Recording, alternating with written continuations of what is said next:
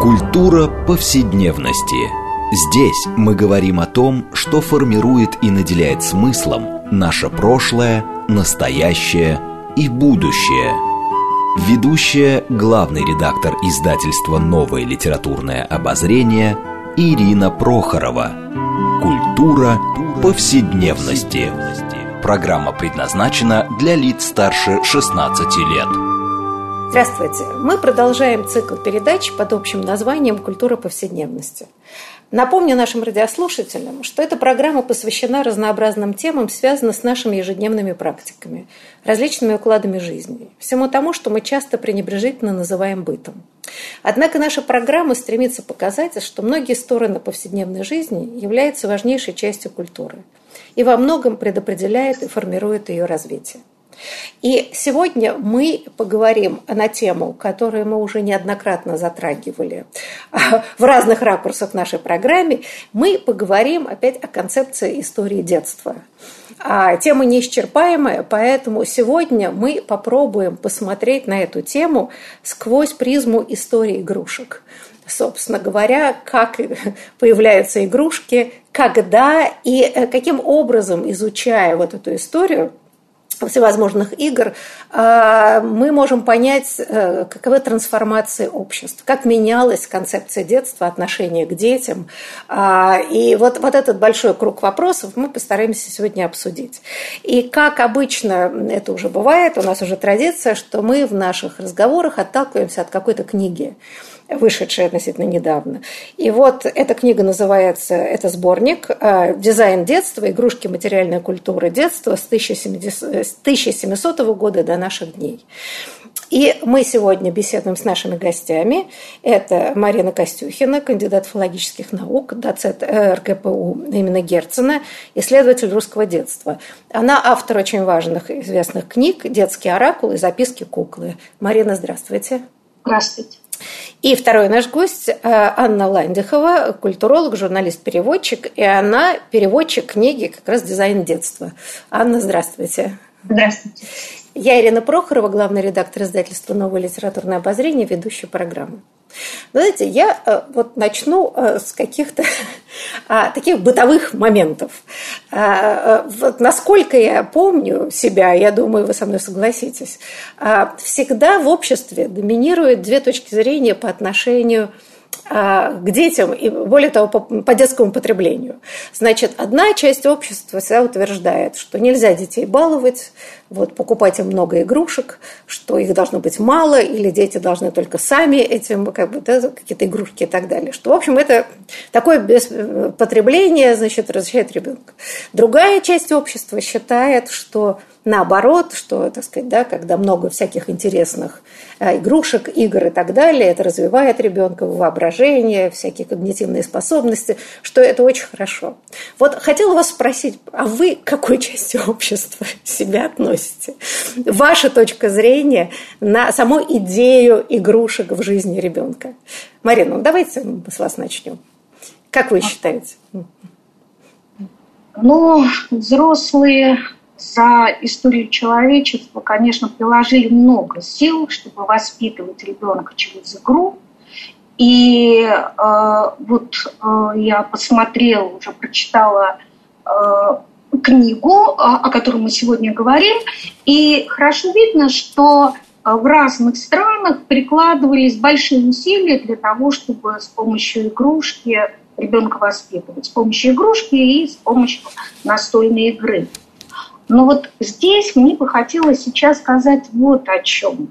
Игрушки и игры встроены таким образом, что несмотря на идеологический, педагогический материал, который в них закладывается, они все равно оставляют свободу для игры. И вот в этом, мне кажется, огромный потенциал игрушек. Да, туда можно заложить советские представления, несоветские представления, э, религиозные представления, атеистические. Но игрушка, тем не менее, она корректирует то, что туда закладывается взрослым человеком. Я позволю себе, ну, если можно, я бы привела ну, каких-то два примера и из э, книги э, «Детский оракул» и из книги «Записки куклы», которые были напечатаны в новом литературном обозрении и на сегодняшний день остаются единственными российскими э, исследованиями по настольным играм и по фарфоровым куклам. Э, вот что касается кукол. Э, была такая э, хорошая советская идея – использовать, делать э, кукол так, чтобы они отражали э, образы советских людей. Ну, скажем, там э, милиционера, красноармейца. Но что получалось с куклой? Несмотря на все старания идеологов, дети, девочки начинали этих самых буденок раздевать, укладывать, качать, кормить с ложечки получалось так, что он, конечно, буденный, он, конечно, красноармеец, он, конечно, милиционер, он обязательно летчик, танкисты военные, но когда девочки играли с этими куклами, то они вкладывали в них не те смыслы, которые закладывались разработчиками игрушек э, советского времени, а вот какие-то такие вполне себе традиционные смыслы, там, игра в дочки-матери. Знаете, я просто на секундочку прерву. Такая некоторая стихийная гуманизация социума, да? То есть они все равно как бы дети, которым надо ухаживать, э, ну, как бы существа. Это вот как раз замечательно, да. Да, совершенно верно. И вроде и куклы сделанные, и одежда на них пошита военная, и задумано все, и садики специальные, такой был кремлевский опытный детский сад, а они в этом кремлевском саду раздевают Буденова, качают его и укладывают. И вот эта корректировка, она действительно сохраняет такой гуманистический посыл. И э, что касается настольных игр, то там происходит примерно то же самое. Вот эти э, настольные игры, они ведь сделаны по вполне себе традиционным схемам. И понятно, что на игровом поле были нарисованы красные флаги, на игровом поле были нарисованы, ну, я не знаю, там, танки и так далее, но сами схемы игр были э, традиционными, некоторые 17-18 века. И что самое главное в традиционной игре, там всегда есть приоритет сторон. Могут выиграть либо красный, либо белый. И вот то, что игра всегда настольная оставляет выбор, опять же корректировала ту схему, которая в игру была заложена. Да, делались попытки изменить приоритет сторон. Красные шахматы, например, где выигрывали только красные. Но такие игры не выживали и уходили. Это уже не игра, это нечто другое. Анна, так вот, возвращаясь к нашему вопросу, как вы считаете, да, как раз в книге это э, «Дизайн детства», там много этому уделяется внимания, какие баталии происходили в обществе э, да. в разные периоды, в общем, в отношении к игре и детям. Вот вы на чьей стороне в этой ситуации? Э, ну, я поняла, что, конечно, из книги это видно, и даже из первых статей, что еще в XVIII веке этот вопрос э, возник, и решение, которое было придумано, да, вот Лок там и, прочие вот э, педагоги XVIII века, что заложить в игрушки, хоть, допустим, их изобилие, хоть, допустим, они развращают ребенка, но заложить в них вот какие-то педагогические стратегии, так, чтобы вот все это изобилие ребенка при этом как-то воспитывало. Вот, и воспитывала в том числе ребенка-потребителя, потому что игрушек стало появляться много, а э, ребенка надо учить выбирать среди них, чтобы э, и, и таким образом учить его становиться потребителем и в будущем, и взрослого потребителя таким образом воспитывать. То есть выбирать качественные куклы, выбирать французские куклы, а, а, не, а не немецкие, как это вот в одной статье Сары Кертис говорится об этом. Ну, и э, вот идея тотального, как бы э, детскую очистить и сделать ее пустой, да, и э, просто ребенка там как-то... Понятно, что эта идея, но она себя скомпрометировала уже, и, конечно, это невозможно. И я, как сама как мама, конечно же, хочу, чтобы ребен, ребенку какие-то игрушки поступали, чтобы их поступало много, но чтобы, конечно, я могла это регулировать, чтобы это были те игрушки, которые согласуются с моим представлением о детстве. И И это на самом деле было так всегда. То есть нам кажется, что это наше, вот 21 э, века какая-то такая идея. Это было и в 18 и в 19 и в начале 20 когда появились модернисты, да, с тем, что надо детскую вот делать такой, надо вот куклы не, э, не, ну, не точные, да, вот когда возникли а, вот эти характерные куклы, об этом статья Брайана Генуэ, ну, как, когда появились, то есть и, и, и, и во всех, и во все время, и, и даже в, сейчас, когда вот есть Барби, когда есть Лего, и мы все равно можем выбирать, мы все равно э, находим способ э, вложить какую-то свою педагогическую идею в это. И мы не можем от этого избавиться, мне кажется. Вы знаете, это да. Но вот тут мне хотелось бы для наших эм, слушателей а, немножко исторический экскурс, потому что нам кажется, что а вот это отношение к детству, что ребенок, вот, да, вот особенно такая эпоха, детство, там у него должны быть игрушки, и там должно быть воспитание, а, и такая идеализация детства, что это было от века. Ведь на самом деле то, что мне кажется важно в этой книге «Дизайн детства» и во многих других книгах, посвященных детству, описывается в том, что, в общем, это совсем недавнее явление, что домодерная Европа, э, куда Россию вполне можно включить, э, вообще рассматривала ребенка как такое отрицательное явление, да, что он полудикий, э, его надо превращать в взрослого цивилизованного человека. То есть детство не считалось никаким достоинством и приоритетом. И более того, э, дети очень рано начинали работать, помогать взрослым. Да? То есть никакого пестования ребенка, там, развития его какого-то духовного мира вообще не стояло. Дети были полуживотными с точки зрения э, той степени цивилизации. И вот перелом, о чем пишут и как раз в книге, да, происходит начиная с 17 века. Вот вы, Анна, упомянули Джона Лока, его знаменитый да, вот трактат. Как раз новое время, да. Да, да, да. Кажется, как он назывался этот трактат-то, боже мой. Да, мысли о воспитании. 17 да, век. Да. Он первый раз оспаривает идею, что ребенок это никакое не полудикое животное, а такая, да, вот, наоборот, невинный Э, чистая доска, табло раза, и в него вкладывается то, что, в общем, общество считает нужным. Но, в общем, мне кажется, это революция в сознании, да, это совершенно другое представление о детском периоде. А, вот мне кажется, что вот, вот этот вот невероятный перелом а, мы просто как-то не знаем, нам казалось, что так и должно быть. Э, вот, э, Марина, с вашей точки зрения, а как вам кажется, все-таки эти старорежимные представления о ребенке как греховном существе, которое надо исправлять, они как-то остаются где-то на задворках? Общества? Или все-таки вот эта революция в отношении детей она настолько прочно вошла, что э, уже это возвращение к, к этой точке зрения невозможно? А, вы знаете, я все-таки больше верю не во взрослого и не в ребенка, а я все-таки больше верю в игрушки. Вот э, когда я читала книгу, о которой мы сегодня говорим, у меня все время э, появлялось чувство протеста. Мне хотелось сказать, что игрушка, она сильнее запросов взрослых и сильнее желаний ребенка. И мне думается, что вот развитие игрушки, которое мы наблюдаем в течение последних, ну, 200-300 лет, игрушка же тоже на самом деле, как э, имеется в виду как фабричная, как педагогическая игрушка, она не такую же долгую историю имеет. И вот э, развитие игрушки – это развитие ну, какой-то самостоятельной силы, которая треки, вот взрослый, ребенок и игрушка.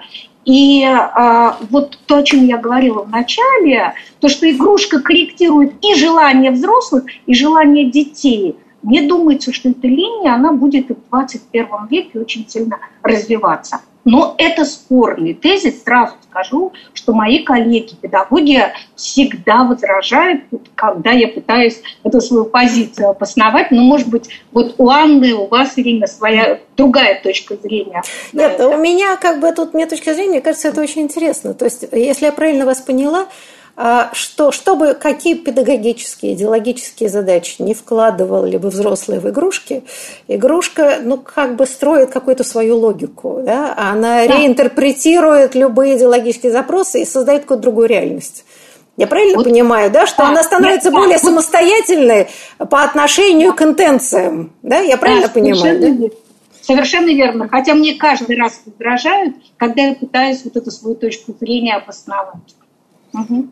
Анна, ваша?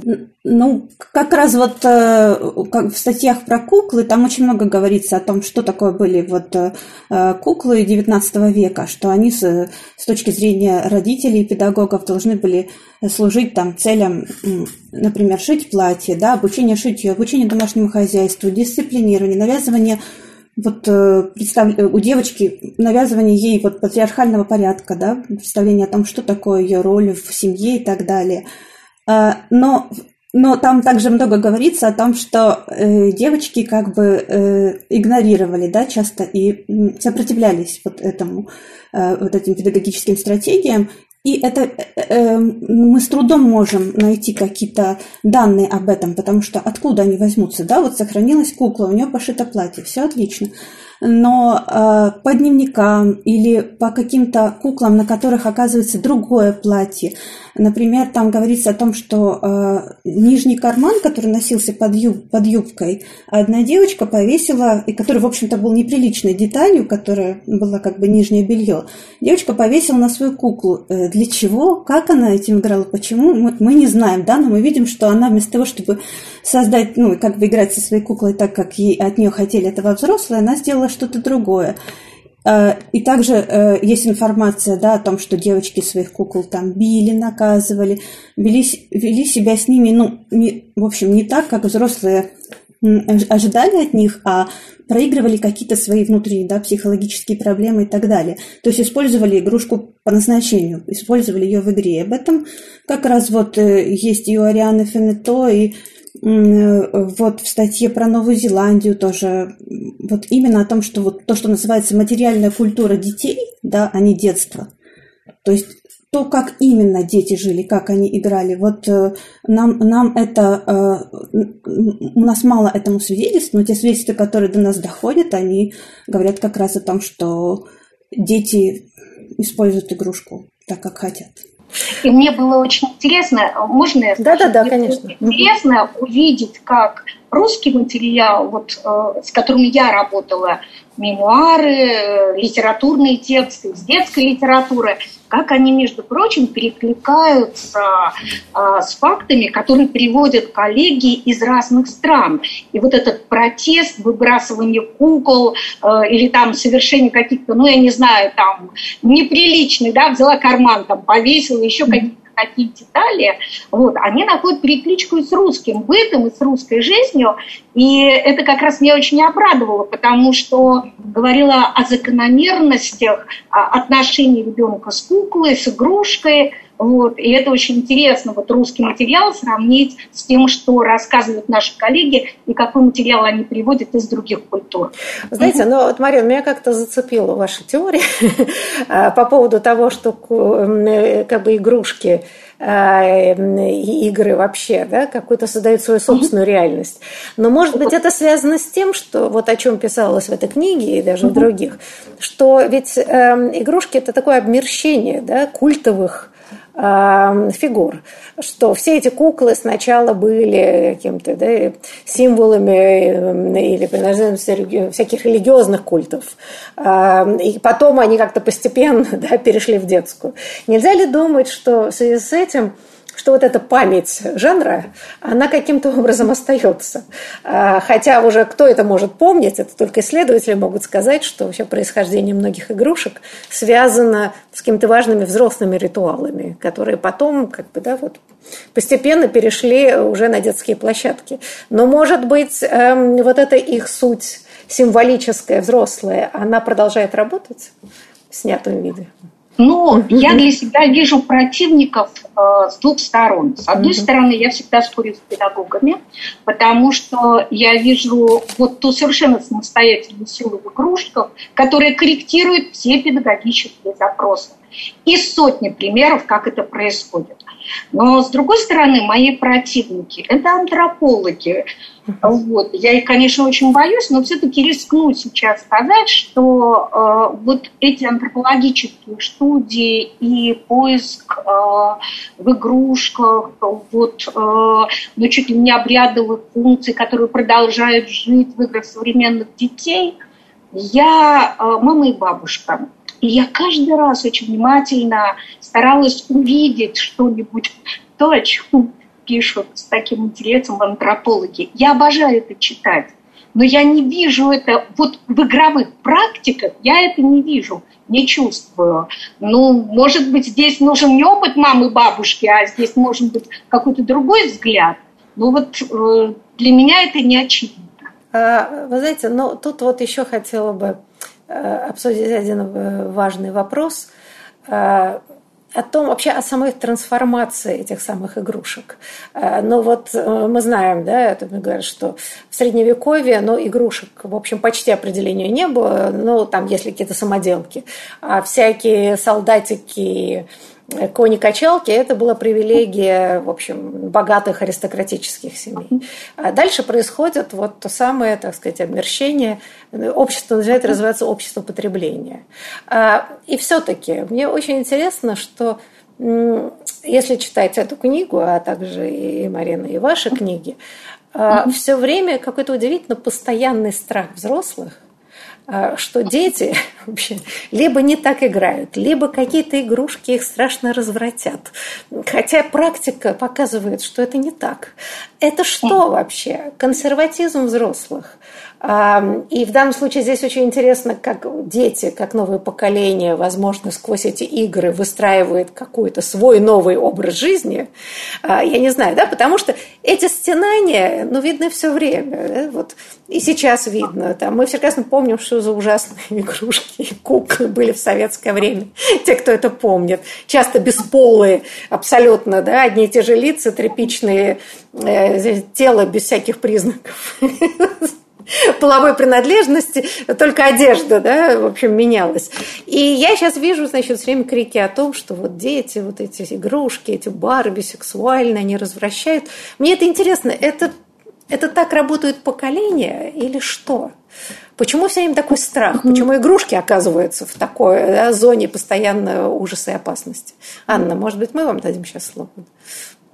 Как вы считаете? Ну, Удивительно, что э, действительно это было всегда, и э, вот, вот э, дети Уолтера Крейна тоже не играли, это были эстеты, да, вот он принадлежал к движению э, искусству ремесел, и им нельзя было брать вот другие какие-то грубые плохие игрушки, а только вот, вот эти вот эстетские, там они украшали стены веерами и вот что-то такое. Э, хотя, ну, но это, это, это немножко смешно вот сейчас, да, потому что, ну... По-моему, это жестоко по отношению к детям, на самом деле. Да, это как Лев Николаевич Толстой, который запрещал своим детям играть э, вообще в игрушки. Да. И кукол в доме не было, потому что это плохо. Ага. Но еще вот этот спор между э, немецкими производителями и французскими, когда э, там писались целые вот статьи на тему того, какие немецкие куклы ужасные, там вот они без ног, там и все вот это, а какие французские, вот они прекрасные. Ну, тоже вот Конечно, дети играли и теми, и другими, и, как мы знаем, да, с ними все в порядке. Ну, да, простите, мы э, вот на самом интересном месте да, вынуждены выйти на перерыв. Но, пожалуйста, не переключайтесь. После перерыва мы продолжим разговор об истории игрушки как истории цивилизации и истории детства.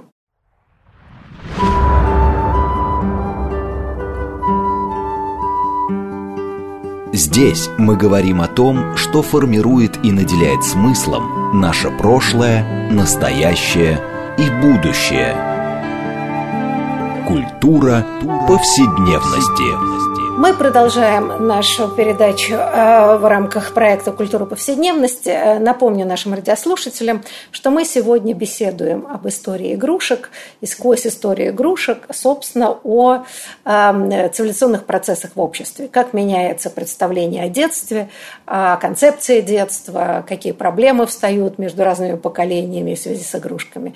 И, в общем, целый ряд вот таких важных и актуальных тем.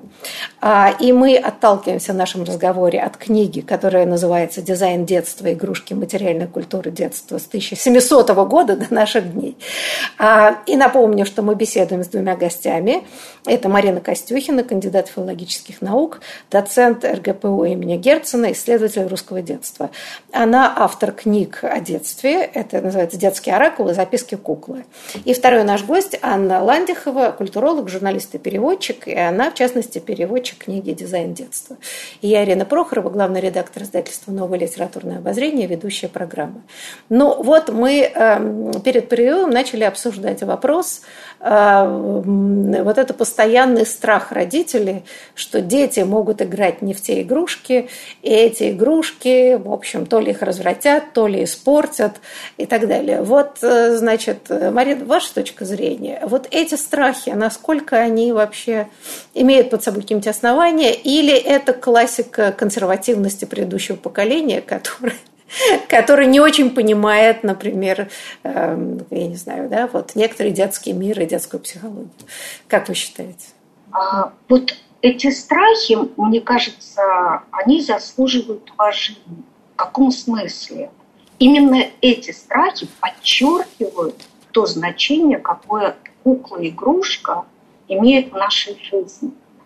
И когда мы вспоминаем те страшные истории э, советские 1920-х годов, о том, как выбрасывались куклы, о том, как эти куклы разбивались, я имею в виду фарфоровые, это свидетельствует о чем? В первую очередь о страхе советской власти перед фарфоровой куклой, о том, какое огромное значение эта кукла имела.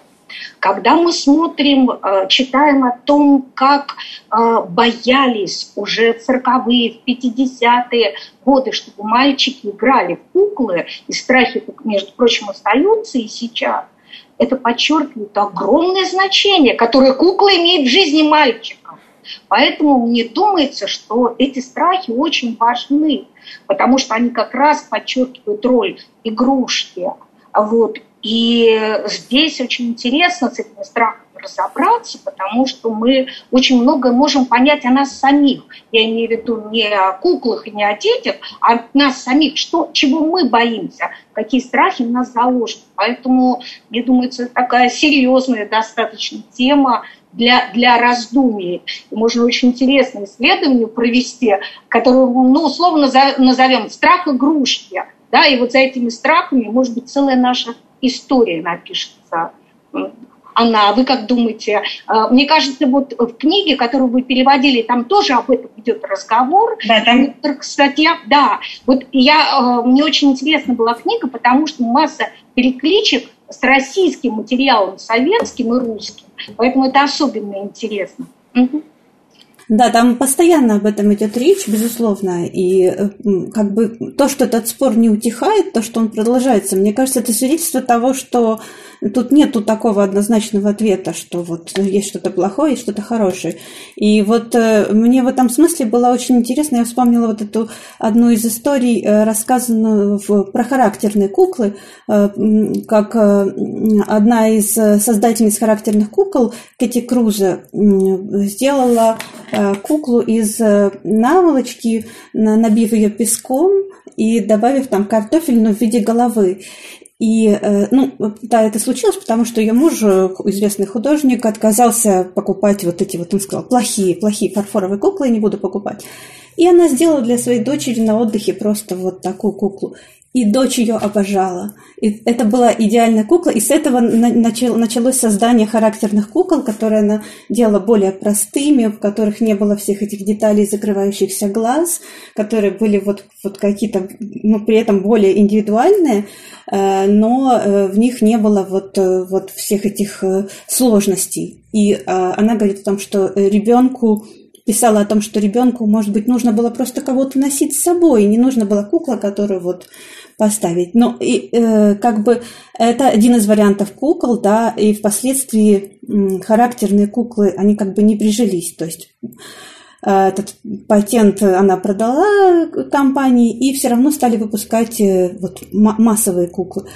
Но э, то, что они не приж... то, что это был такой вот и всплеск, и то, что в то же время это не прижилось, говорит о том, что, ну, может быть, не знаю, все, все тенденции хороши. Когда-то э, побеждает что-то одно, когда-то что-то другое, и мы не можем сказать, что вот куклы должны быть обязательно какие-то простые, а сложных не давайте. Хотя вот э, еще даже в XVIII веке, когда появились кукольные домики, уже говорили о том, что тщательно обставленный кукольный домик ребенка развращает, что он не дает возможность да, э, ребенку э, играть, творить, что вот, вот все сделали, а, а тогда же это были прекрасные интерьеры, это было сделано все, портьеры, там все, обои.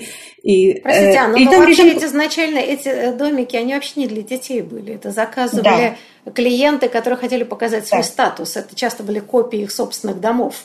А, и, так сказать, на замке это стояло, это открывали там для гостей. Так что, э, как детские домики, это стало значительно позже.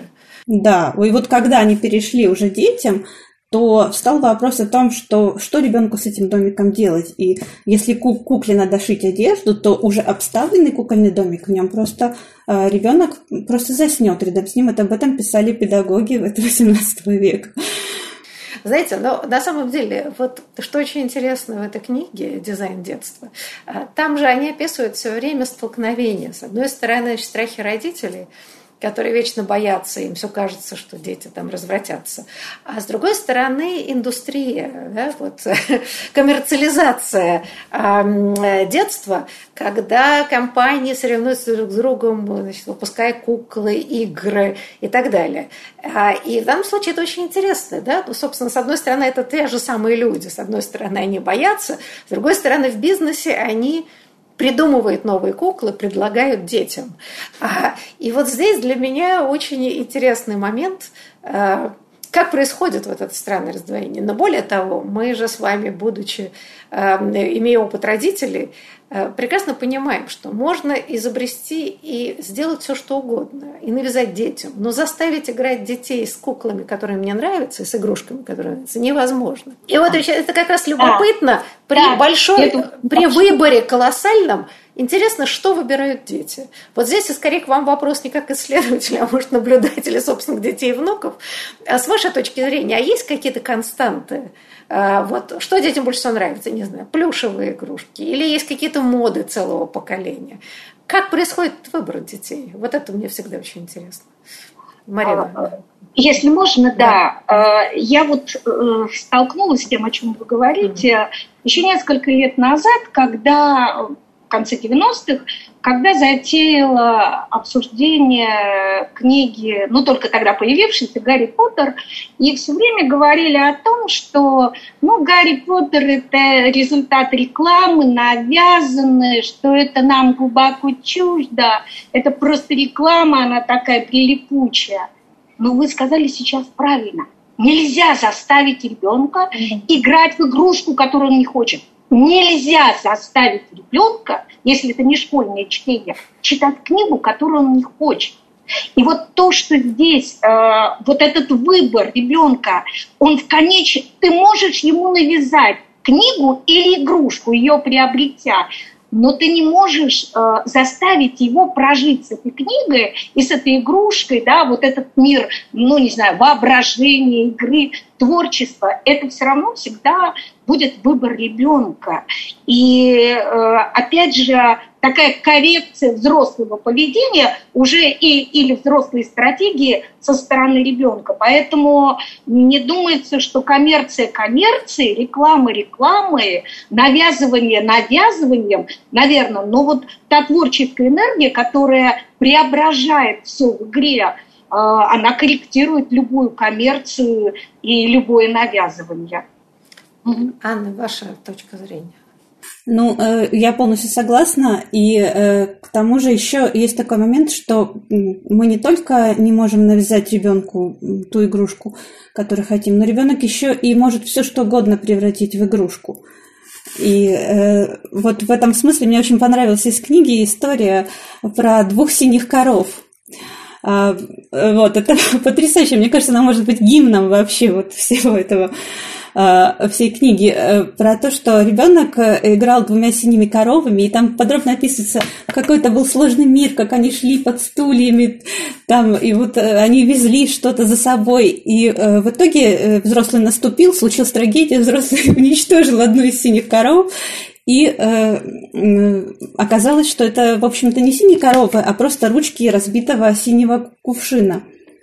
Но в детском воображении, да, самое яркое воспоминание для этого человека, это э, Иржи Крох об этом э, пишет, что э, вот это были его самые лучшие игрушки, эти две синие коровы. Хотя, казалось бы. Ну, значит, он, да, значит, он просто в, в тех готовых игрушках, которые были, не нашел чего-то да. того, что было близко его сердцу, значит, он как-то для себя придумал вот то, что его тогда казалось. Может но, нашел, да. честно говоря, ну вот мы знаем, что большинство детей э, любят плюшевых, да, особенно мишек. Это очень частое явление. Да? Или вот, например, выбирает себе какую-то любимую игрушку и с ней спят долгие годы, вплоть до отрочества, иногда юности. Да? И в этом смысле это тоже важный момент – и э, об этом много писали, да, что это важно психологически, да, как прочее. И те родители, которые отнимают... Да, заменитель это... родителя, да. Да не то, что даже заменитель, но это тоже какое-то установление душевных связей да, вот с другим. Да, то есть выбирается друг какой-то и прочее. И те родители, которые заставляют детей убирать игрушки, говоря, что они там слишком большие и так далее, в общем, очень травмирует ребенка даже желая ему добра.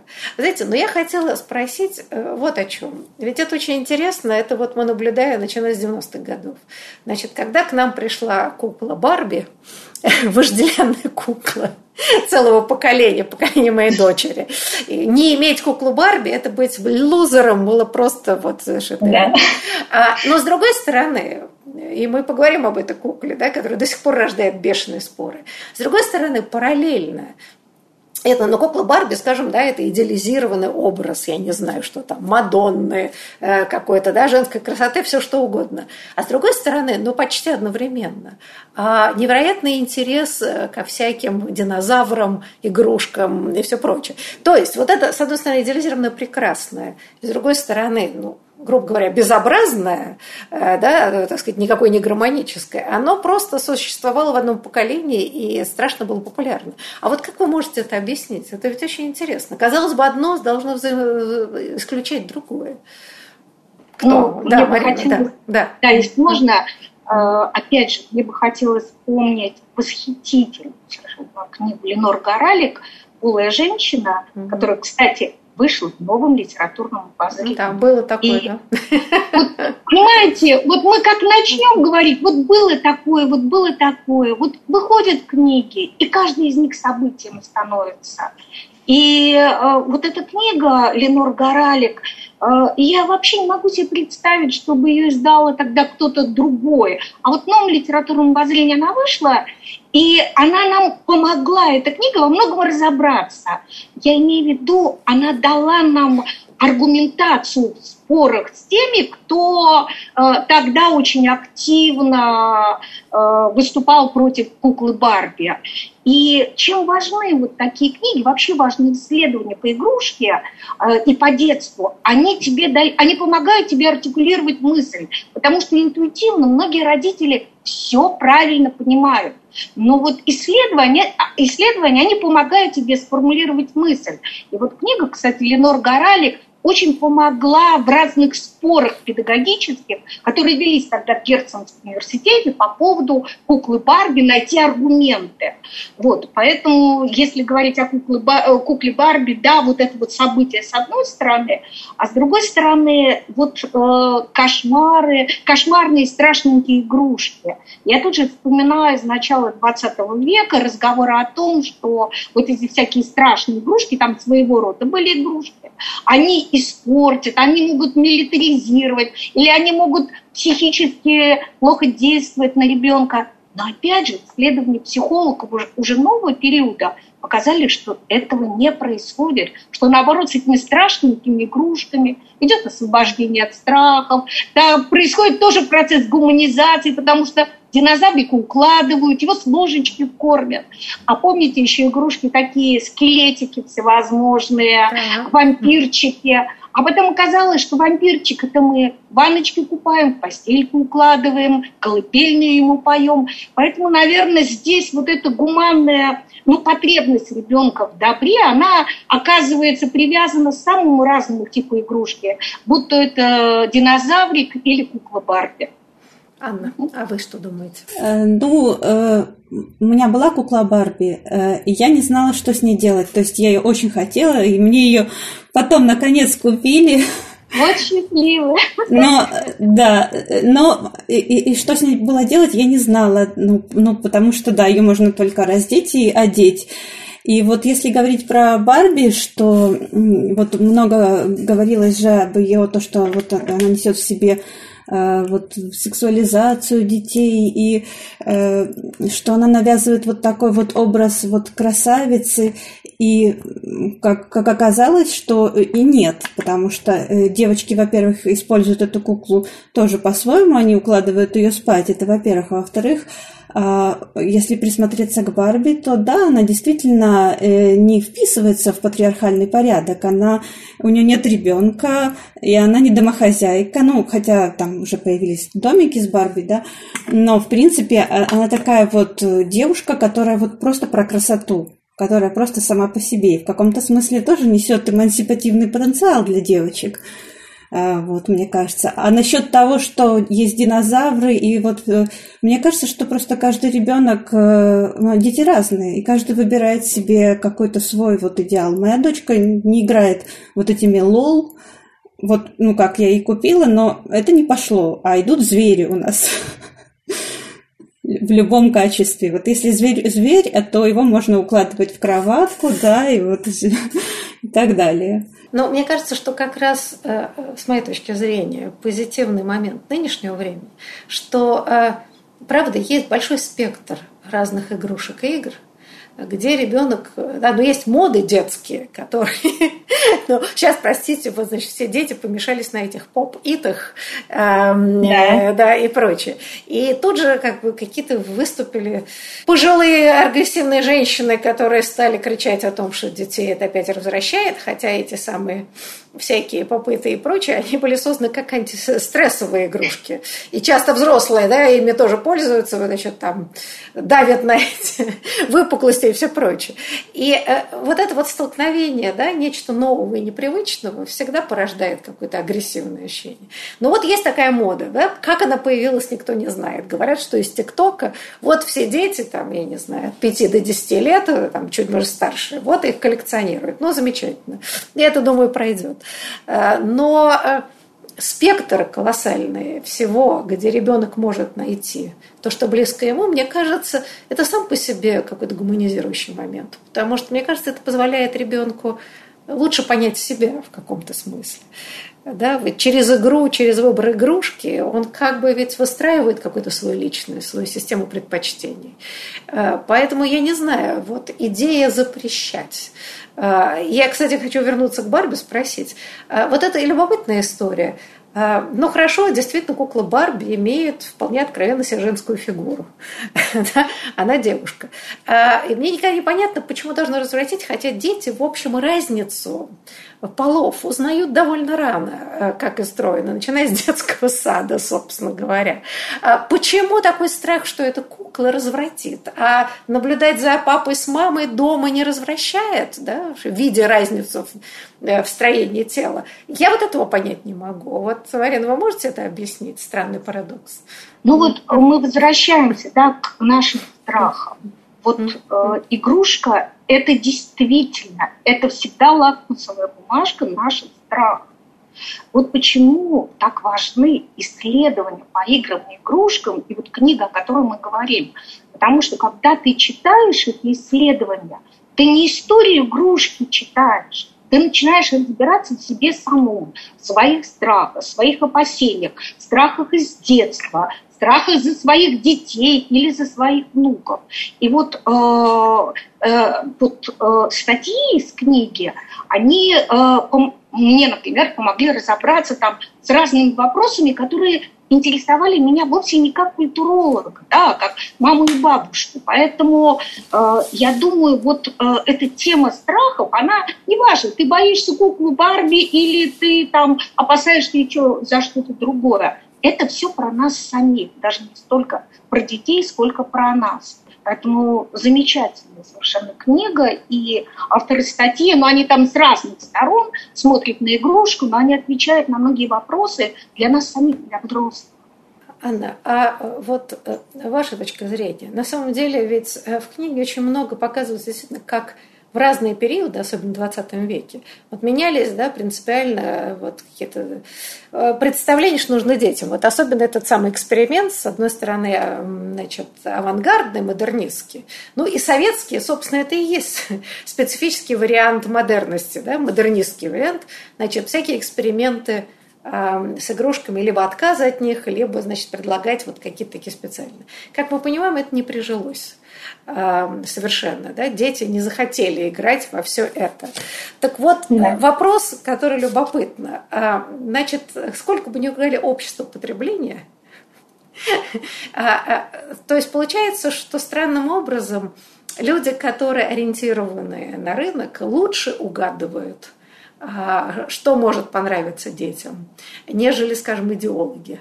Как вы считаете? Э, да, мне кажется, да. Э, и, ну, тому, тому действительно много примеров а, в книге.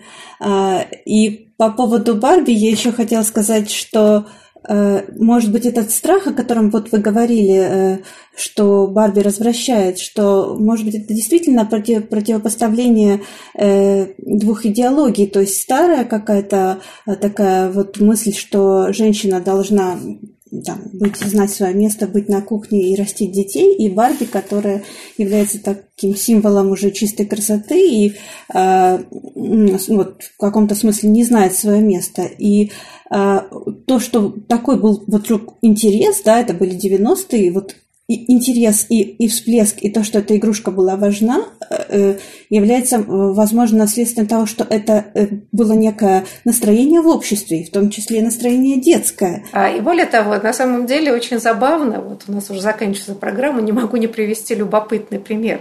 А, я показывала своей старшей внучке детские мультфильмы советские. А, и вот, значит, я помню, что в детстве я очень любила «Снежную королеву» мультфильм. И я, значит, показываю. И вот сидит девочка, а, смотрит и говорит, «Э, бабушка, а они кто, взрослые или дети? И вдруг я посмотрела этими глазами, да, этот Кай Герта очень какой-то размытый. Они вроде выглядят как дети, но не брат и сестра. То есть это бесполость а, а, чудовищные. И там, значит, показывают, когда же они приезжают к принцу, который только что женился на принцессе, они тоже выглядят как дети, а не как взрослые, не как молодожены. И я первый раз увидела это современными глазами и поняла, что это абсурд, а, что так не бывает, что это кино про любовь, что уже, да, это уже не должны быть не дети, это должны быть молодые люди, по большому счету. Так что вот здесь, мне кажется, действительно, история игрушек очень хорошо показывает трансформацию общества и те цивилизационные процессы, которые идут. И, увы, на самом интересном месте я вынуждена закончить нашу программу. И я благодарю гостей, большое вам спасибо. Но я думаю, что мы обязательно вернемся э, к этой теме еще не раз. Спасибо вам. Спасибо. До свидания.